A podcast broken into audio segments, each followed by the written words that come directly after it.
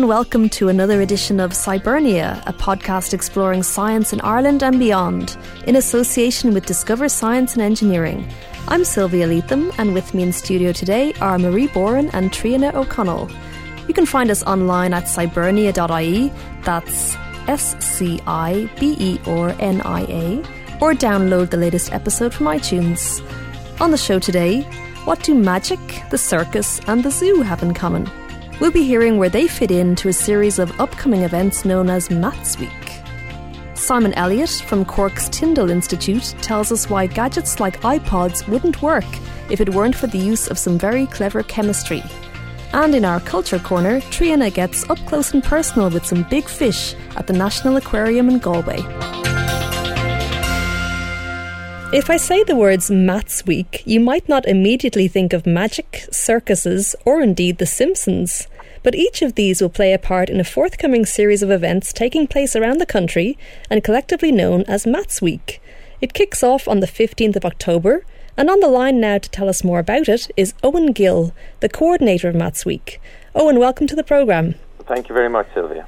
Uh, first of all, Owen, what is Maths Week? Well, Maths Week is just what it says. It's a it's a week about maths, uh, and what we're trying to do here is celebrate maths. So uh, we're trying to show the fun side of maths, show how important maths is in people's lives, and uh, hopefully change people's attitudes about maths. Okay, so I believe there's lots and lots of events going to be taking place. Can you tell us about some of them? Yeah, well, we'll have events all around uh, Ireland, north and south. Um, we'll have uh, events for all ages as well. Mm-hmm. Um, just in Dublin, for instance, we will have um, a circus performer doing maths uh, shows for kids in some of the libraries. We'll have Professor Fernando Blasco over from Spain uh, doing maths magic. Mm-hmm. And uh, we will also have, um, just on the north side of Dublin, we'll have the uh, the Helix in DCU, uh, we'll be presenting Andrew Jeffrey, a mathemagician uh, from like England. It. Yeah, yeah, he's a he's a, an ex maths teacher and a professional magician, and he puts those two things together and does a great show for kids. Uh, you know, a lot of magic, a lot of fun, but also showing how maths uh, works in those tricks and uh, mm. giving a big motivational push to uh, to young kids not to be afraid of maths and to, to give it a go in school because it, it pays off. Oh yeah, and there's some event involving a zoo as well, or yeah, we have um, for uh, secondary schools uh, transition year. We have maths in and out of the zoo. Uh, another unlikely title, I think, unlikely talk, and he. this is Professor Chris Budd, who's not only the professor of maths at the Royal Institution, but he's also a professor of maths physics at our applied maths at uh, Bath University, and uh, he's a terrific speaker. And he's going to be talking about how maths is important uh, in animal behaviour. And that's on in the RDS uh, for schools, but on uh, Friday night, the 21st of October, uh, it'll be on in the Science Gallery, open to an adult audience, and, and afterwards we'll have maths musicians and maths magicians uh, entertaining the crowds. Mm. So I believe not all of the events are aimed at kids. There, there's ones for adults too. Yeah, we've um, a number of evening events. Uh, in fact, every evening in Dublin there's there's events. Uh, I don't know did I give you the dates at Maths Week? It's it's fifteenth of October to the twenty second of October, mm-hmm. and every evening uh, during the week there are events uh, for adults, and they can be found at www.mathsweek.ie and uh, yeah, we have uh, probably uh, one of the the uh, least intimidating environments for anyone who had uh, bad uh, memories of maths at school, and this is strictly for an adult audience. Maths in the pub. Oh, that sounds good. Yeah, in in that'll be in the Mercantile in um, Dame Street on the Tuesday night, and that will be with the Alchemist Cafe people. And uh, I should point out that uh, that Maths Week is a partnership of uh, groups, uh, almost 50 groups around the country, including people like the Alchemist Cafe and the Science Gallery in Trinity and UCD and Trinity and DCU and DIT and Dublin City and uh, libraries.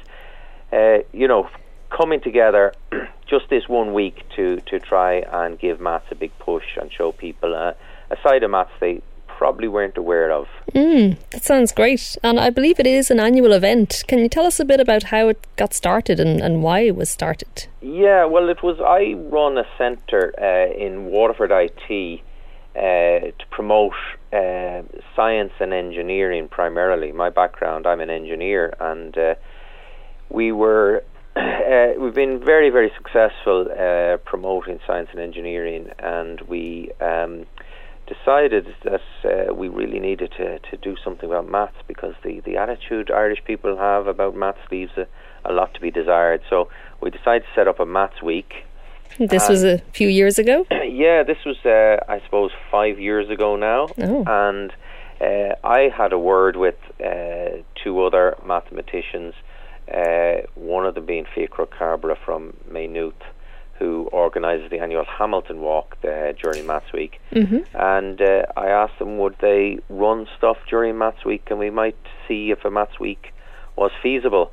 And that was in May 2006. By the time October 2006 came around, with 13 centres around the country running things, and we had uh, probably about 10,000 people participated.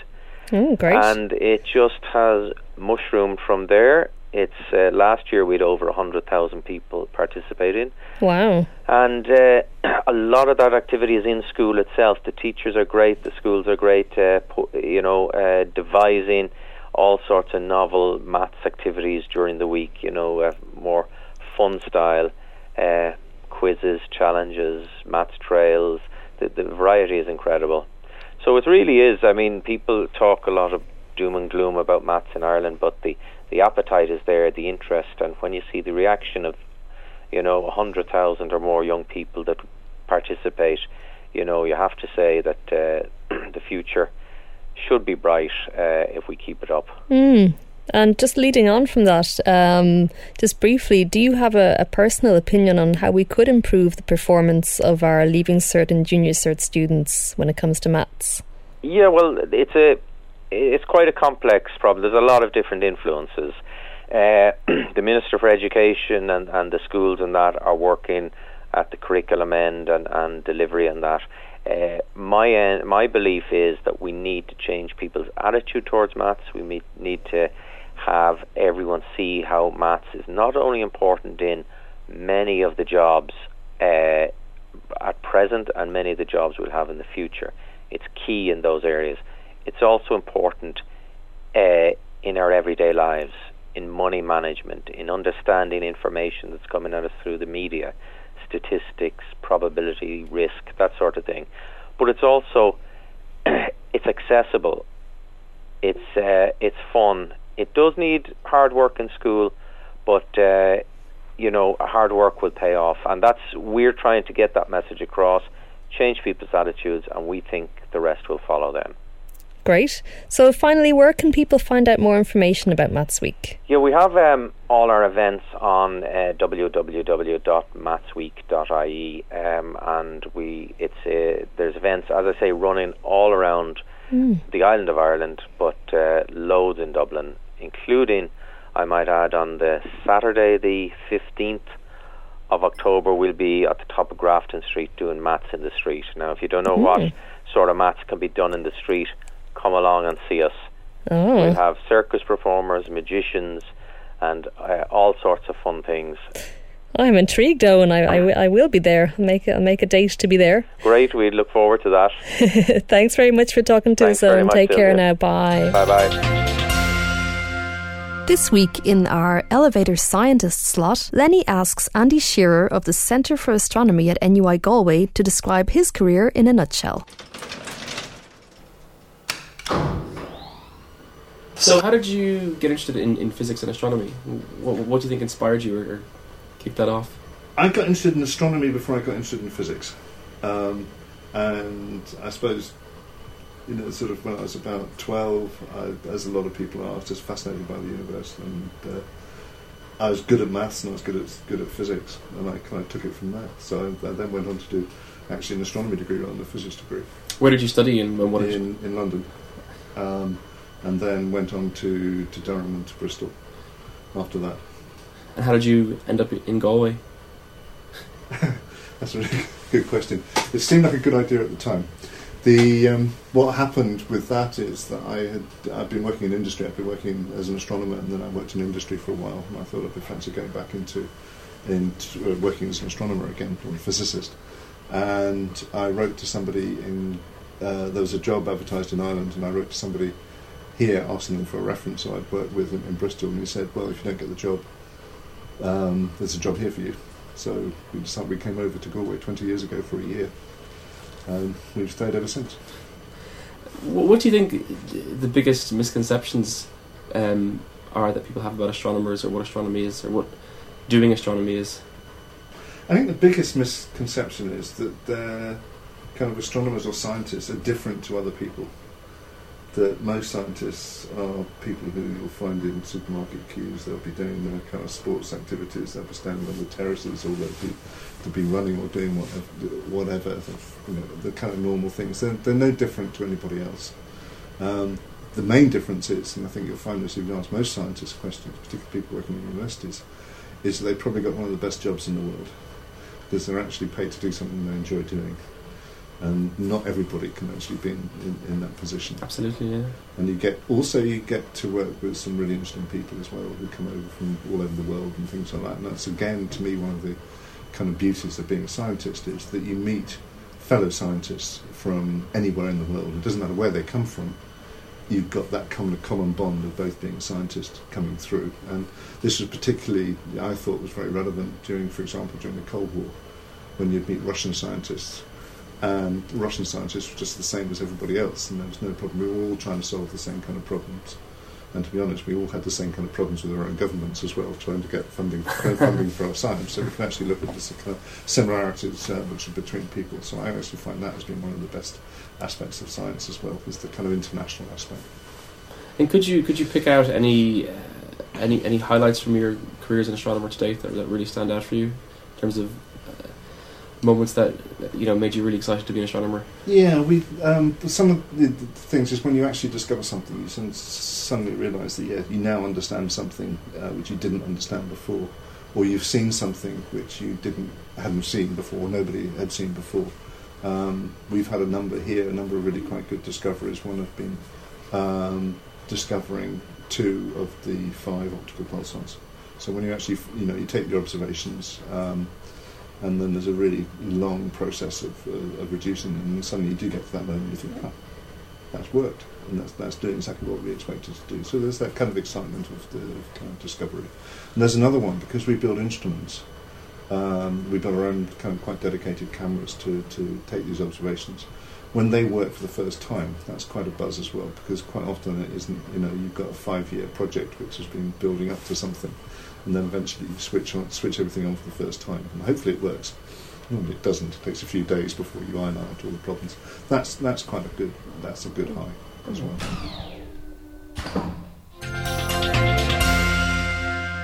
2011 is the International Year of Chemistry, so it's a good time to ask what has chemistry ever done for us?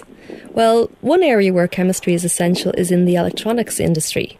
Every modern device that we use, from a laptop to an iPod, wouldn't work if it weren't for chips, and chips wouldn't function if it weren't for the special chemical elements that are used to manufacture them. Joining us on the line now is Simon Elliott from the Tyndall Institute in Cork, who's going to tell us more about why chemistry is so important to electronics. Hello, Simon. Welcome to the show. Hello, thank you. Great to be here.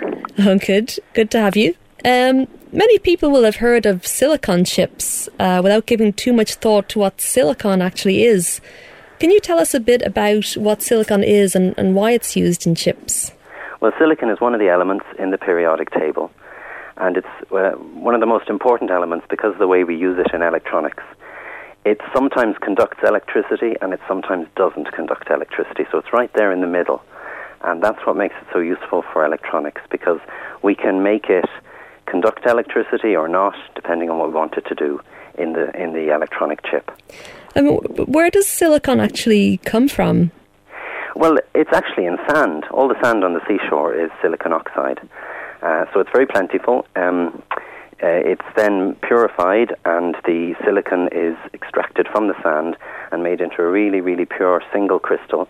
And that is chopped up very fine, uh, like on a, on a butcher's meat slicer, into these really fine, thin wafers, and they just look like silvery, silvery circular wafers, and uh, that's what is the basis for the silicon chip then. Okay, and, and the silicon chip has been uh, around for, for quite a while, but I, I believe now it's actually kind of reaching the end of the road in terms of how useful it is. Well, I think we'll keep basing everything on the silicon chip, but we're building more and more new materials into it. And uh, silicon is going to be doing less of the work, and other new materials are going to be doing more of the things that we need to make chips go faster. Okay. Well, what kind of other uh, substances are we talking about? Well, uh, silicon is a semiconductor. It sometimes conducts and sometimes doesn't. And there are other semiconductors, uh, and we're thinking of using them instead. So there's things like gallium arsenide, indium antimonide, indium gallium arsenide, lots of related materials, and some of them uh, behave better, so they conduct electricity faster, or they don't have the problems that uh, silicon has. So uh, there's a lot of research now about whether we can uh, build on the silicon chip, you know, whether we can put down other materials like like gallium arsenide, for example, and still get the chip to work, but get it to work faster. Okay, and uh, how do you actually then uh, test those elements, and what would make for a, a good a good element? Well, there's a very long shopping list of what what each material has to do. Uh, you you would have to test them then, yes. So this is what we do in the research. Um, you, you have to lay down the new material first. So you have to work out a way of depositing it uh, in the structure that you need for the electronics, and then you would test it electrically. So, um, in the way that it would operate in the electronic device, you run it run it through a test circuit and see is it giving you that improvement in performance. So, will you be able to store more data?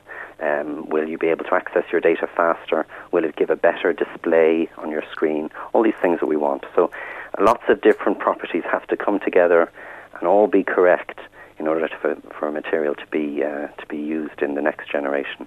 I see. And uh, I believe uh, that's what you're doing there at Tyndall. You're, you're, looking for new materials.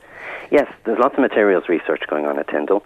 Uh, we're basically looking at the future of electronics, and one big area is getting these new materials into electronic chips. So lots of people in, in Tyndall are materials scientists, um, and chemistry has a big role to play. Um, so one of our research projects is how to deposit these new materials onto the silicon chip. Um, so how to lay them down. The, the, the chip is built up kind of like a sandwich, mm-hmm. a very, very many layered sandwich, and each layer of the sandwich has to be deposited on the previous layer.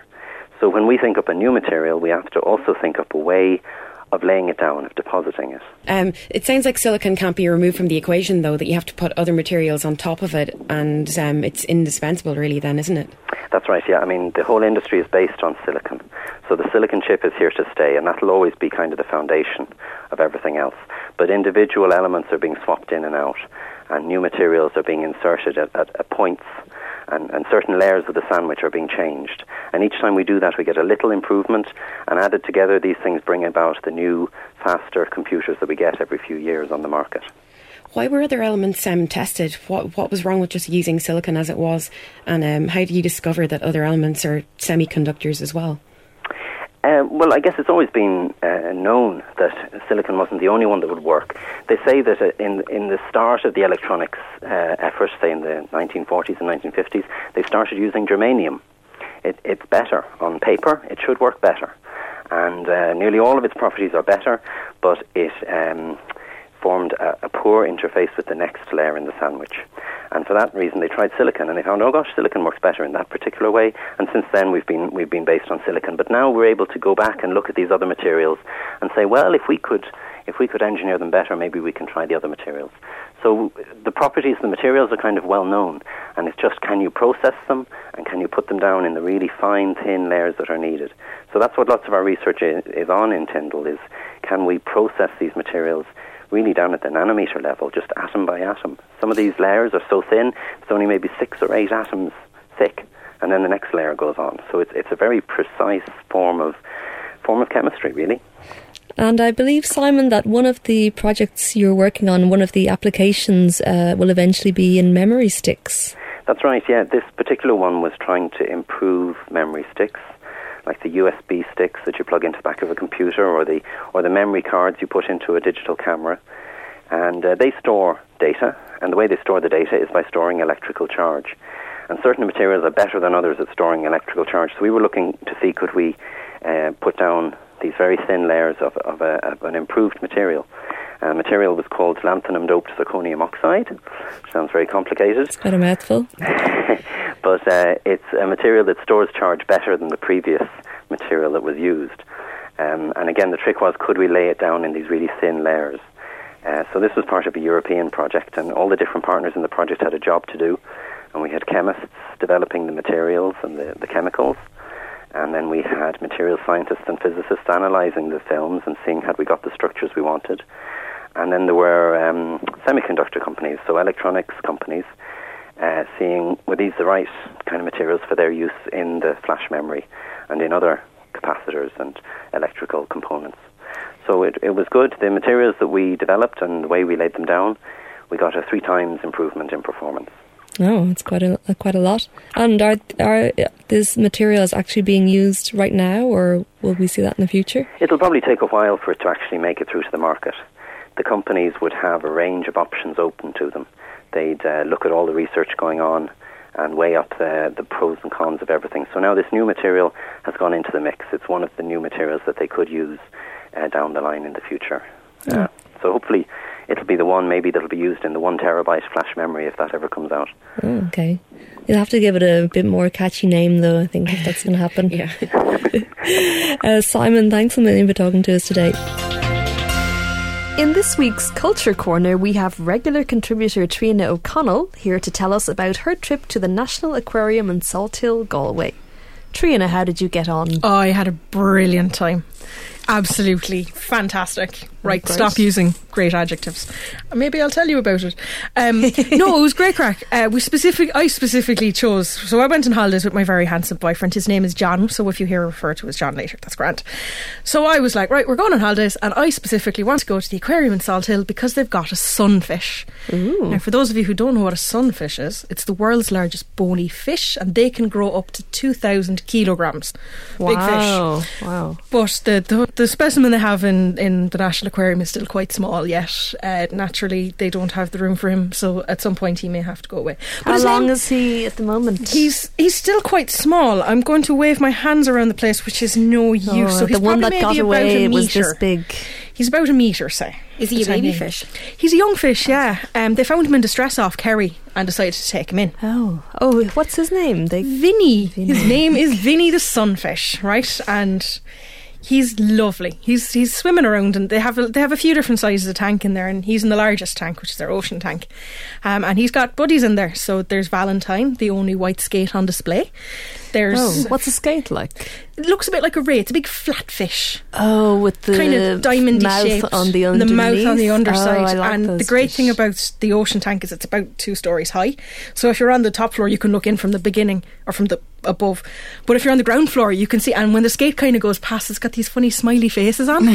Oh, know? yeah, and and Vinny the sunfish is kind of going around going oh. So if you if you're not familiar with the sunfish, they kind of seem to have a permanently semi-open mouth. They normally eat lots of jellyfish, so they So need to you've ready got a to eat a surprise fish and a smiling fish. Yeah, it's brilliant, right? all the different types of fish. all different types of fish. Um, so you, you, you kind of come in the door in the first place, eh?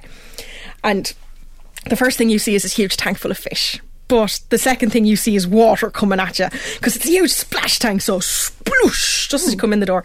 Now the fish seem to enjoy it. They all seem to float backwards and float forwards again once the water settles. It's So you might actually get your feet wet when might you go get in. a little bit more wet depending on how close you stand to the tank and you're not expecting it. Okay, Um, so don't don't wear your new suede boots is the message no, here. no new suede boots. They, it's it's not the best of moves. Um, they have other. Oh, so the ocean tank is behind that. It's huge, but like your best bet is to go around all the other things so that you can get really wowed by the ocean tank. So that when you see the other things, they're still exciting.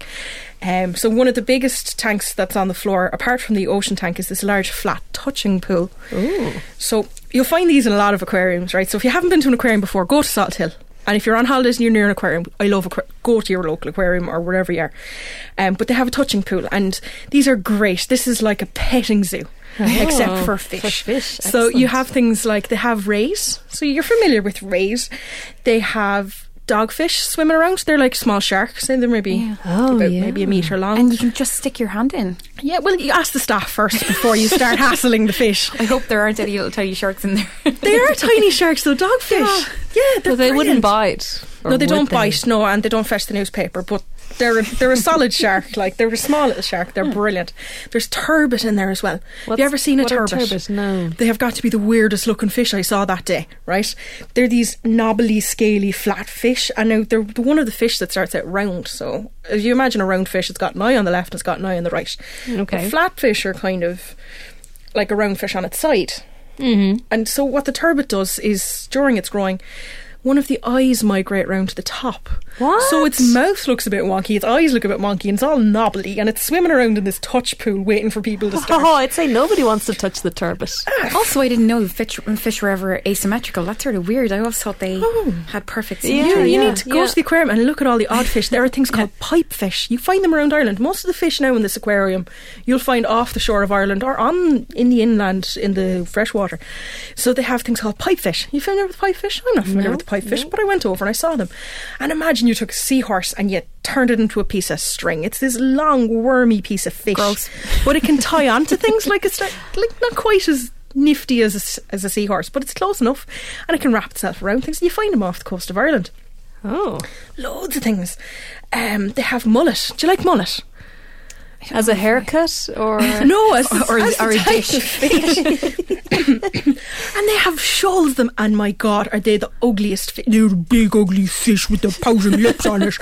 So. It- We did have great fun actually going around insulting the fish to their faces, and they Were couldn't you hear us 'cause- impersonating mullet? I was impersonating their mullet. backs. and there was grumpy pike upstairs. I was a grumpy pike. Have you seen pike? They have Oh, they have that They're kind of very the, the other grumpy, lip. yeah. Or the, the, the lower lip jut, juts Yeah, out, oh, doesn't it? Yeah, they're always in a bad mood, and you don't want to catch them. To be honest, they, they have quite the bite on them. They're brilliant. Like So that sounds great, Triona. So where can we go for more information? I would recommend visiting nationalaquarium.ie, and failing that, get the bus to Galway and get the bus out to Salthill.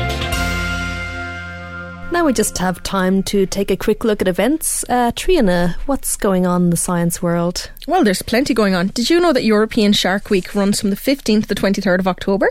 I did not know that. So, well, if you would like to celebrate it, the National Aquarium in Salthill is holding two workshops, one on the 15th for 8 to 12 year olds and a junior workshop on the 22nd for 5 to 7 year olds. So check out the National Aquarium website at nationalaquarium.ie for more information, for tickets, and to maybe go see the dog sharks. Um, on the 17th of October, the Royal Irish Academy will present its annual Hamilton Lecture. This year, Edward Witten will pre- deliver a talk on knots and the application of knot theory to quantum mechanics. To reserve your seat, visit ria.ie. Elements is finished, but we don't have long to wait for the next Science Gallery exhibition. On the, October 21st, the Future of Water show opens. It will run until January and explores water and its usage on the planet. So visit sciencegallery.ie forward slash events for more details. And last but certainly not least, Tuesday, the 25th of October, Professor Sir Christopher Llewellyn Smith will deliver a lecture about the energy challenge in the RDS. Sir Christopher will explore the possible ways of overcoming the technical and political challenges the rising world population faces with regard to energy generation. Admission is free, although booking ahead is advisable, so see rds.ie forward slash events for more. So that's it for this week's episode of Scibernia. Thanks to all our guests. Thanks to Gavin, our producer at Near FM, and thank you for listening. Don't forget you can find us online at scibernia.ie or download the latest episode from iTunes. Find us on facebook.com slash scibernia or follow us on Twitter. And you can email us at podcast at scibernia.ie. Goodbye.